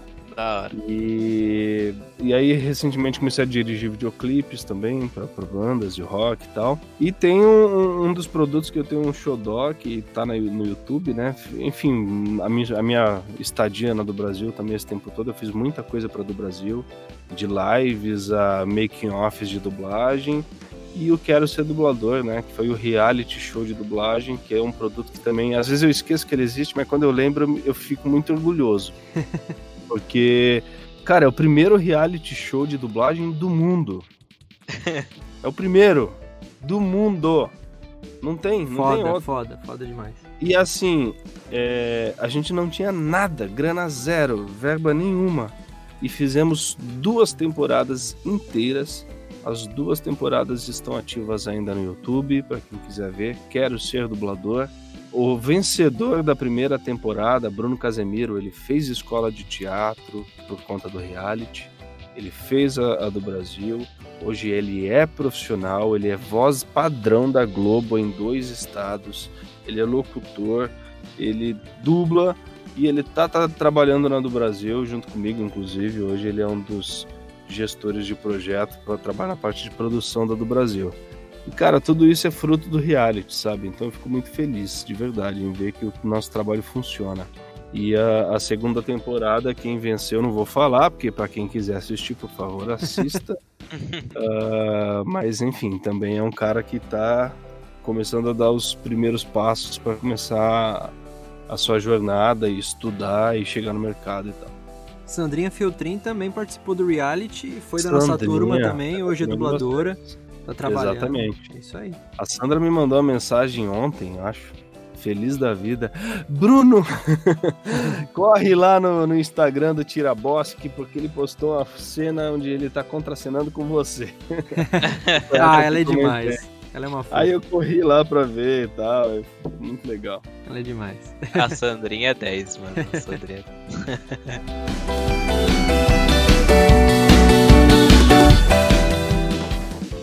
e Bruno, como que você começou a dar aula? Como é que foi isso? Cara, eu estava sentado, tinha uma turma de umas sete ou oito pessoas, acredito, e eu comecei assim: Bom dia. É, não, ruim a piada. Desculpa. Nossa! É, como eu comecei, cara, foi uma provocação da Zódia, mais uma vez. Porque, enfim, eu tava ali na do Brasil já, trabalhando e tal. Já pensava nisso, eu acho, mas Sabe quando você pensa, mas se dispensa rapidinho? Você fala, ah, não sei se é isso, não, vou ficar quieto na minha. É, porque assim, eu comecei a dar aula, mas o foco não era a aula de dublagem, as aulas práticas, né? É, eu era um dublador ainda muito recente no mercado tal, não era o momento ainda de começar a dar aula de dublagem. Mas a Zódia chegou em mim e falou: Ah, eu quero te fazer um convite. Eu falei: Pois não. Você quer dar as aulas de PNL junto comigo, né? É, é que assim, para quem tá ouvindo, né? Não são aulas de PNL, não são aulas de programação neurolinguística, porque tem gente que fala, né? Vocês sabem disso, ah, porque na do Brasil eles fazem lavagem cerebral. Não, não tem nada a ver, gente. Até porque se a gente para para pensar na metáfora em si, lavagem cerebral, se a ideia é lavar o cérebro, ou seja, tirar aquilo que está sujo, que está ruim, eliminar inconsistências, que bom, seria ótimo fazer uma lavagem cerebral de fato. É, mas não, a ideia é a seguinte: como uh, diferente do nosso trabalho como ator, para o palco, para o cinema, como a gente não tem o tempo de processo, né, de pegar o script e, e fazer aquela composição de personagem que eu né, citei lá no começo, uh, nós, né, atores de voz em dublagem, geralmente estamos mais limitados porque a gente não conhece o filme, a gente não sabe o que é o filme, a gente não vê o filme antes de dublar. Então nós precisamos de artifícios, né, de ferramentas de, de interpretação e é, enfim, até de, de, empatia, de flexibilidade, o lance de se colocar no, no, lugar do outro, né? Que o ator vaidoso, ele vai querer fazer o que ele faria, não o que o cara fez na tela. Eu preciso fazer o que está na tela, não o que eu faria. Então a gente trabalha uma série de questões que são abordadas na PNL dentro das nossas aulas teóricas, justamente para facilitar o caminho dos nossos alunos, né, dos atores, para que eles consigam ter um melhor resultado na bancada. É basicamente isso. Então não são aulas de PNL, são aulas, sei lá, de expressão vocal, onde nós utilizamos como auxílio alguns pressupostos dentro da PNL, tá? São e aí conceitos, pegou... né? Conceitos que vocês conceitos, é. Então a Zódia chegou em mim e falou: Bruno, você pode dar essa aula? Falei, nossa, né? Eu achei de verdade uma grande provocação, tremi na base, fiquei morrendo de medo. Eu falei, eu não sei fazer isso, mas eu posso aprender. Então eu já me coloquei disponível. Ela falou: Não, claro, eu sei que você não sabe ainda, mas você vai aprender, você vai fazer o curso tal. É, mas eu acho bacana a forma como você se comunica. Ela já sabia que eu dirigia, né? Então eu já dirigia teatro, já dirigia os meus filmes, né? Os filmes independentes e tal. E ela falou: Ah, eu já, eu já participei de processos e vi a forma como você conduz a tua equipe. E acho que a gente pensa muito parecido, você pode dar essas aulas também. E aí eu falei, beleza, missão dada é missão cumprida. Fui fazer meus cursos de PNL e aí comecei a dar aula. E, e aí foi uma coisa mais natural, né? Um, um passinho depois do outro. Depois das aulas teóricas vieram as aulas práticas de dublagem. E, cara, é muito louco, assim eu, mais uma vez, eu sou um cara que gosta de falar, eu sou muito verborrágico. E, e, essa coisa da comunicação, né? Até por isso escolhi trabalhar com voz e trabalhar com a fala. É, isso sempre fez parte de mim. E, e foi um processo bem natural, eu não forcei a barra em momento algum, pelo contrário, eu nem queria ainda muito, não, não sabia se era o um momento. Até hoje, é, durante muito tempo, né, como eu era coordenador da escola, eu, eu sempre priorizei os outros professores, eu nunca me priorizei para dar aula. Eu sempre jogo todo mundo e quando não tem mais opção, se necessário for, aí eu entro. Mas não porque eu, eu não esteja apto a dar aula, pelo contrário, eu, eu gosto muito de dar aula e acho que faço bem isso. Mas porque eu entendo o meu lugar ali e, e todas aquelas pessoas que estão ali prestando serviço, né, que precisam trabalhar e tal. Então eu gosto de, de ser bem democrático nesse sentido e, e delegar de fato e colocar as pessoas para fazerem o trampo. Então foi assim que aconteceu. Foi a dona Zória me provocando, fui fazer meus cursos de PNL e no meio do caminho eu descobri que eu gostava disso também. Olha que loucura. Então, tão legal quanto atuar, quanto dublar, quanto dirigir, que é o meu grande tesão, assim, é dirigir. Eu acho, nossa, sensacional. Foi o lance de dar aulas e posteriormente dirigir dublagem também, né? Bacana. E, ô Bruno, você citou a PNL, né, a programação neurolinguística, mas especifica mais um pouco o que é isso, para o público entender mesmo sobre o que se trata, o que é. Tem gente que tem medo, né? As pessoas acham que PNL é uma, sei lá, uma seita satânica, é religião, é, é macumba, é sei lá o que acham. Lavagem cerebral, como eu brinquei. Mas PNL, na verdade, é uma pesquisa, né? Quando a gente fala de programação neurolinguística, de fato é, tem a ver com programação. Uh, um grupo de pesquisadores, programadores, inclusive trabalhavam com máquinas, com computadores, lá nos anos 90, eles. 90? Acho que foi. Eles começaram a se perguntar é a seguinte questão: por que tem pessoas que têm resultados tão bons enquanto outras têm resultados tão ruins diante da mesma situação muitas vezes? E pessoas que têm os mesmos recursos, saca? Tipo, você tem dois braços, duas pernas, uma cabeça, dois olhos, assim como eu, tem o mesmo conhecimento que eu, fez, sei lá, o mesmo aprendizado. E por que, que eu tenho um resultado X e você um resultado Y? Então eles começaram a, a fazer uma pesquisa e, e, e, conversar com uma infinidade de pessoas no mundo todo para mapear a, a, a, questão comportamental dessas pessoas, né? Quais são as respostas que elas dão diante dessas situações? E aí, é claro, começaram a traçar perfis e traçar padrões. Uma vez que existem padrões, você entende que você consegue, através destes padrões, entender quais são as respostas e alterá-las. Então, uma vez em que eu entendo o meu funcionamento interno, porque a gente está falando de, de, ser humano, né? De funcionamento mesmo, de, de, não só a parte cognitiva, né? Racional, mas de, de to, todo o meu corpo humano e tal, minha respiração, meu corpo, e eu entendo como ele reage e eu consigo eventualmente uh, traçar, né? Recursos e estratégias e mexer de forma que eu tenha melhores resultados. Por que não fazer isso? Então, basicamente é isso. Quando a gente fala de programação neurolinguística, é, é uma forma de você aprender como funciona o seu sistema interno e de forma consciente conseguir fazer alterações, conseguir mudar, fazer escolhas, né, conscientemente, para que você obtenha melhores resultados sempre. Uh, e aí é claro, né, existe uma grande diferença entre a PNL padrão, que a gente chama de, de PNL convencional, né, que é a mais antiga, e a PNL sistêmica, que é a que a gente aplica.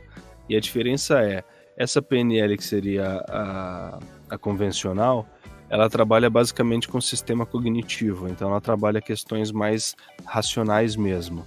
Basicamente, uh, você, Victor, tem um problema e, e busca uma solução. Então você me apresenta o teu problema. Bruno, ó, hoje eu tenho um estado, né? A gente chama de estado atual, que é o seguinte: eu estou com um dedo dentro da dublagem e nove fora, eu tenho o meu trabalho que é o que me mantém, mas eu, eu tenho o meu sonho, o meu desejo, eu não sei o que fazer. Enfim, você tem o estado atual e você tem o estado desejado, que obviamente a própria pergunta, né, o conflito já diz qual é o estado desejado, é trabalhar com dublagem, é, é, enfim, conseguir se manter, ser reconhecido, não precisar de outras coisas e conseguir manter o teu trabalho artístico, por exemplo. Aí, o que, que ela, essa PNL vai fazer? Ela vai traçar uma estratégia, né? Quais são as melhores é, escolhas e como você deve se comportar, como é que você deve, enfim, falar com as pessoas e, e, e falar com o teu sistema interno para que você responda da melhor forma, para que você chegue lá naquele estado desejado. É isso que a PNL faz. Só que a PNL cognitiva, ela faz isso apesar do outro. Ou seja, se você, Victor, precisar chegar lá, né, e, e para isso tiver que passar em cima do teco, você vai passar. Ó, até caiu um negócio É, ali. desculpa, fui eu aqui. Você vai passar em cima do teco, mas você vai chegar onde você quer. Essa é a PNL tradicional. A PNL sistêmica, que é a que a gente trabalha, ela não te, te ensina, né? Ela não te ajuda a chegar lá apesar do outro, mas sim como fazer para chegar lá sem passar por cima do outro, envolvendo o outro, porque a gente entende que tudo é sistêmico. É como se fosse um cardume mesmo de peixe, assim, vamos juntos, saca? Então, como é que eu faço para chegar lá, obter os mesmos resultados, não apesar do teco, mas envolvendo o teco, trazendo o teco junto e vamos juntos, todo mundo. Então, é, é uma PNL mais, né, mais recente, como eu falei. Ela não fica só no, no cabeção, ela vem para o corpo, ela traz para respiração, ela leva para nível espiritual.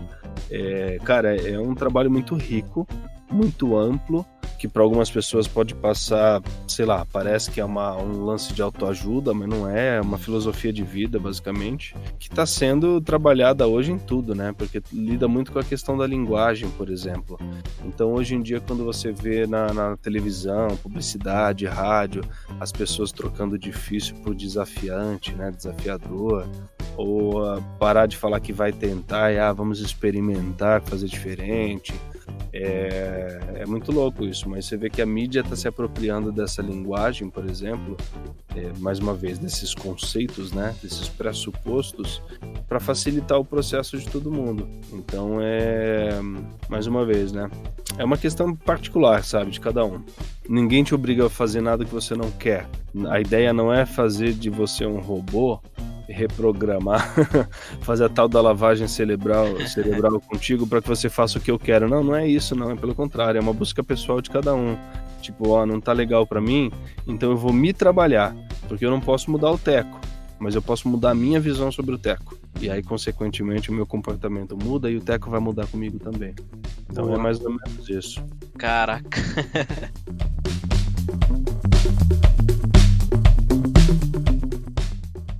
Estamos chegando aí na última pergunta desse episódio, desse episódio maravilhoso, esse papo que tá sendo, cara, tá sendo muito legal, muito proveitoso. Acho que acredito pro, pro Vitor também, né? É... Brunão, mais uma vez, obrigado mesmo por estar tá aqui com a gente. Tá sendo foda Imagina. mesmo, de verdade. Imagina, tamo de junto. Verdade. E agora a última pergunta pra aquela pergunta certeira, assim, que às vezes joga o, o convidado contra a parede. Se você não fosse ator, dublador, filmmaker, enfim, se você não fosse da arte, qual outra área ou profissão você seguiria, cara? Você já parou para pensar nisso, para se perguntar? Cara, é, é, engraçado porque assim, a minha primeira paixão de infância era desenhar. Eu desenhava muito quando era criança e eu queria muito ser quadrinista. Eu queria fazer alguma coisa com desenho, sempre quis. Aí do desenho eu mudei para os games, porque eu fui transformando a paixão do desenho e eu queria desenhar e, e, e fazer CGI, sabe? Designer gráfico, coisa digital. É, numa época também onde as coisas estavam começando a acontecer e tudo era muito caro, então eu não soube direito para onde ir. Aí fui para música, então tive banda, e aí depois da música veio a dublagem, depois da du... com a... junto com a dublagem o teatro, o ser ator, o cinema, a direção. E tudo tá ligado, né? Você para pra pensar. É. tudo ligado, tá tudo ligado à arte. Não pensei, nunca pensei, de verdade. Eu, eu antes né, de jogar tudo pro alto, como eu falei, trabalhava com contabilidade. Não escolhi, caí por acaso, tá? Porque meu primeiro trabalho, eu fui office boy uh, de um escritório contábil, porque meu irmão já trabalhava lá e precisaram de office boy, ele me chamou e eu acabei ficando e fui é, subindo de cargos e tal. Mas eu nunca escolhi isso conscientemente. Não, eu quero trabalhar com departamento pessoal. Imagina, jamais.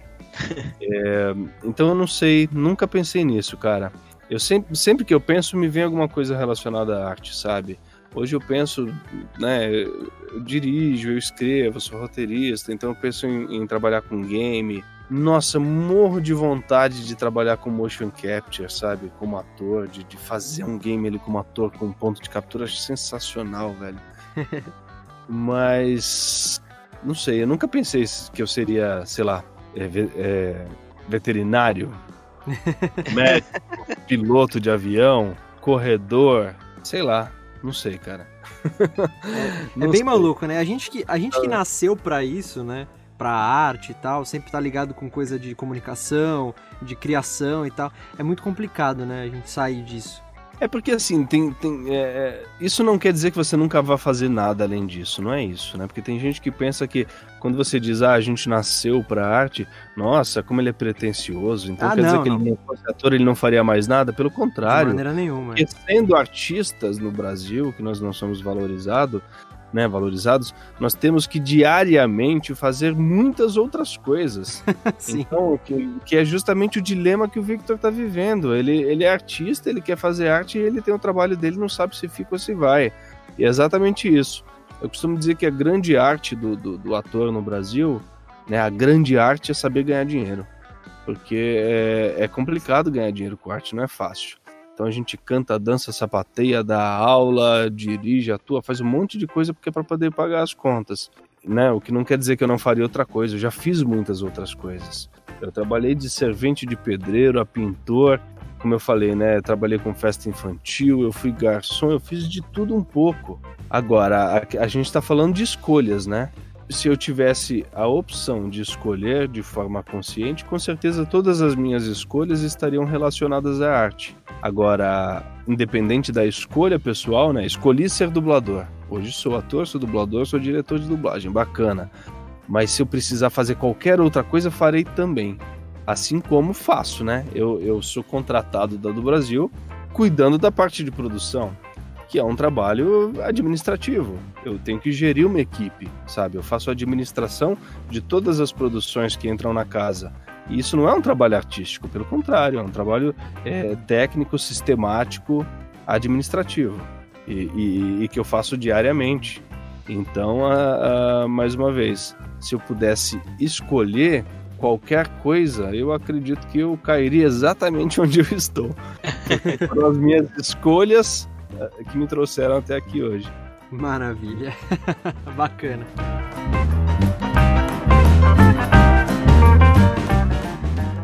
Então, chegamos ao final de mais um episódio do Dublacast, o episódio 48, pela milésima vez. Bruno, muito, muito, muito obrigado mesmo. Sério, você ter gravado com a gente.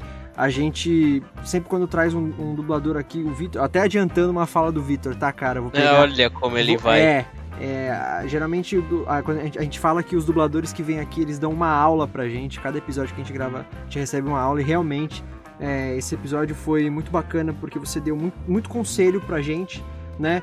A gente que tá começando, nós somos embriões na dublagem ainda e, e ouvir esses conselhos, essas histórias de vida, essas, essas vivências dos dubladores que já estão aí no mercado há mais tempo que a gente, são mais experientes, atores, né, e tal é muito é muito válido pra gente e muito saudável. Então, obrigado mesmo. E, cara, agora é seu momento. Se ficou alguma coisa que faltou você falar, que você acha que você podia ter falado e não falou, também é o teu espaço pra você fazer o seu jabá.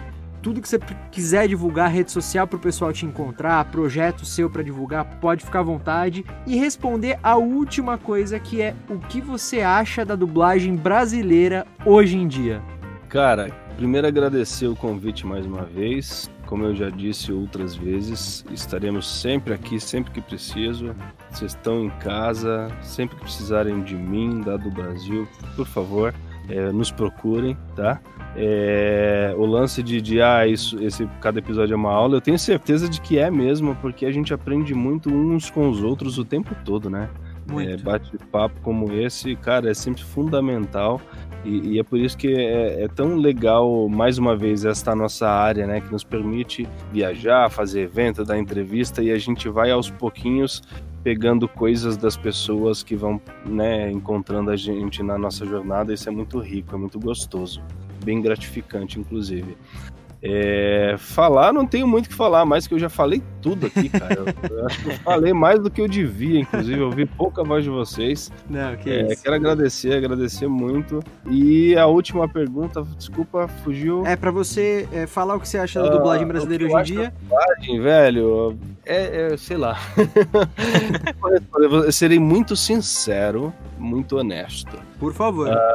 Eu ainda acho que nós fazemos a melhor e a, e a pior dublagem do mundo. E com o mesmo elenco. Isso nem é uma fala minha, tá? De Hermes Baroli. Nós fazemos a melhor e a pior dublagem do mundo com o mesmo elenco, por incrível que pareça. Porque tem vários fatores que contribuem para que a dublagem seja boa de fato ou não. É, estúdio, o cliente, o tempo, né, deadline, porque se, como qualquer coisa, o cara te deu um papel, uma caneta e fala, faz um, uma caricatura minha. Se ele te der, uh, sei lá, alguns dias para você fazer o desenho, vai ter um resultado. Se ele falar, ó, você tem 10 minutos, vai sair outra coisa.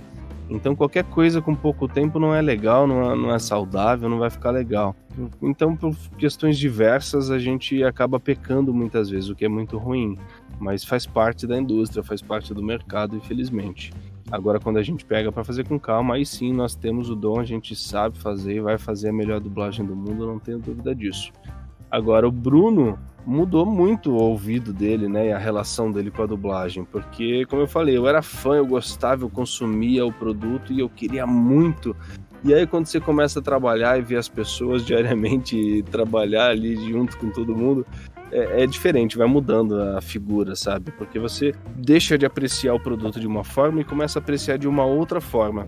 Você deixa aquela coisa do fã e da, da, da, tipo, tudo é lindo e maravilhoso. E não, não é tudo lindo e maravilhoso. Você começa a criticar mais, obviamente, né? Quanto mais referência você tem, mais crítico você fica.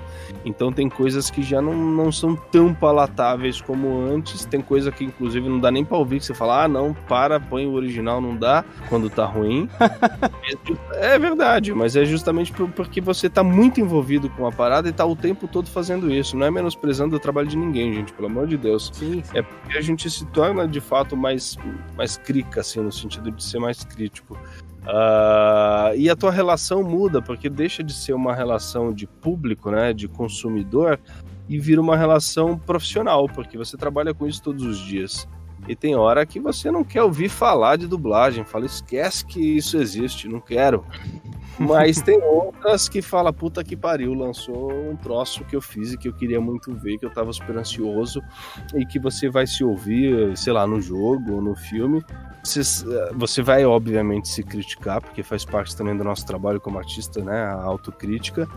E você sabe que dava para fazer melhor, e é aí que tá o barato da coisa. A gente sempre tem o que melhorar. E ainda assim, cara, é muito gostoso, é muito legal, é muito divertido. E você vai ficar sempre com aquela insegurança, né? Com aquele nervosismo, como se você estivesse chegando na bancada pela primeira vez. É isso que é muito louco. Então, assim, para resumir, né? Pra, e para fechar não importa quanto tempo você esteja trabalhando na área, novidades virão sempre, porque a gente nunca sabe o que vai dublar, cada dia é um trabalho diferente, é um desafio diferente. Isso faz da nossa profissão tão rica, né? Saber que nós podemos ter uma, uma infinidade de possibilidades. E é isso. E, e as tuas redes sociais, onde o pessoal pode te encontrar aí? Cara, Instagram, Facebook, Bruno Sangregório. Acho que só tem eu. Tá fácil. Beleza, então. Cara, então é isso. Chegamos ao final de mais um episódio. Muito obrigado para quem escutou até aqui. Então, só lembrando os recadinhos do começo, vocês já sabem, sigam a gente nas redes sociais, né? Arroba Dublacast, tanto no Twitter quanto no Instagram. Então sigam a gente, comentem, interajam com a gente, façam tudo que vocês sabem. E-mails para contato.dublacast.gmail.com. Nosso site é o www.mythicallab.com.br barra dublacast.html. E também não esqueçam da nossa campanha no Padrim, por favor, nos apoiem lá www.padrim.com.br barra dublacast. Mais uma vez, Bruno, muito obrigado mesmo de coração. Valeu para quem escutou até o momento e me sigam nas minhas redes sociais, arroba Teco Mateus no Twitter e no Instagram, é Mateus com dois As e TH, portanto Teco Mateus. Vitão, Bom, primeiramente, valeu, Bruno, por essa aula que você deu pra gente. O Teco já roubou a minha fala, né? Sim. Mas é sempre muito gratificante é, revisitar os nossos professores, os nossos mestres da, do Brasil e sempre estar tá aprendendo um pouco mais, né? Mas é isso. Obrigado é pela participação, cara. sempre que quiserem, tamo lá. Obrigado vocês. Bom, sigam a Mythical Lab, que é a nossa produtora, arroba Mythical Lab. Eles têm um projeto muito, muito, muito foda de audiodrama. É, é o Sampa Rio, que tá lá no Spotify. Sampa, tracinho Rio. E... Qual que era o outro? Eu, as... as... é, divulgar o Dublacast pros amigos e as, as plataformas que a gente tá disponível. E divulguem o Dublacast pro, pra rapaziada, pra inimigos e amigos e familiares. E o Dublacast ele tá disponível em várias e várias e várias plataformas digitais, como Spotify, o Deezer, o iTunes, o Anchor.fm, Castbox e Stitchers, em diversos agregadores de podcast, então você não tem desculpa para não escutar o Dublacast. É só logar em qualquer um desses aí e pesquisar Dublacast. Bom, me sigam também nas minhas redes sociais, no Instagram, arroba Victor e no Twitter, arroba Victor Volpe. Agora é isso, Tequinho. É isso, mano. Então, até o próximo domingo com mais um episódio do Dublacast. Valeu, galera! Valeu! Valeu!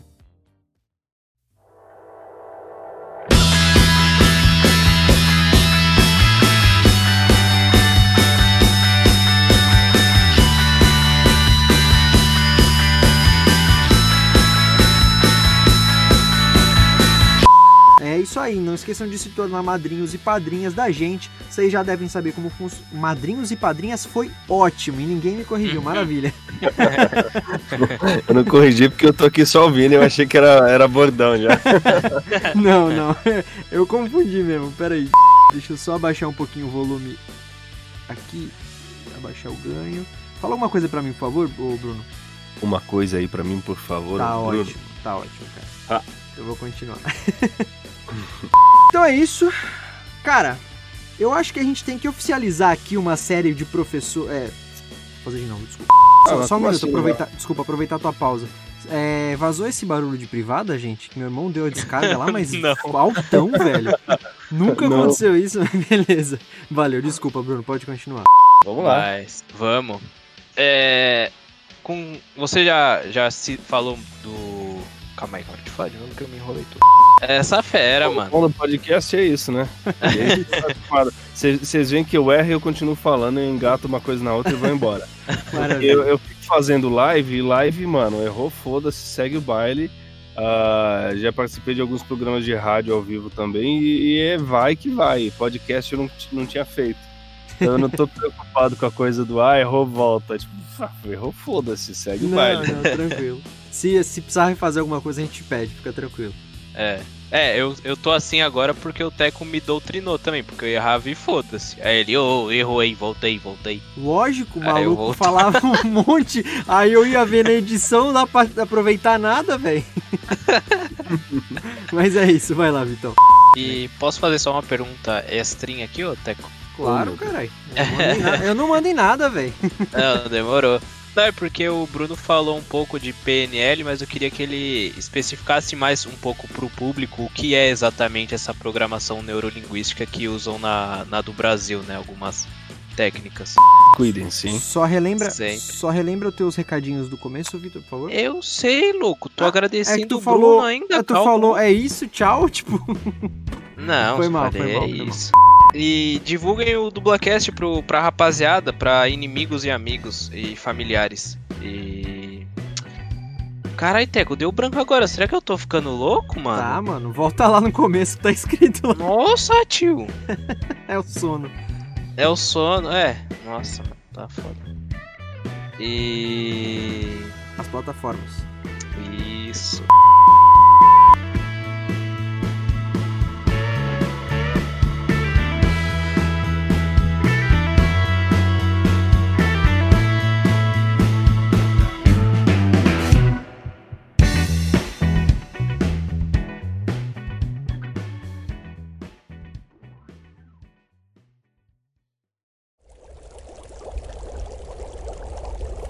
uma produção musical. Né?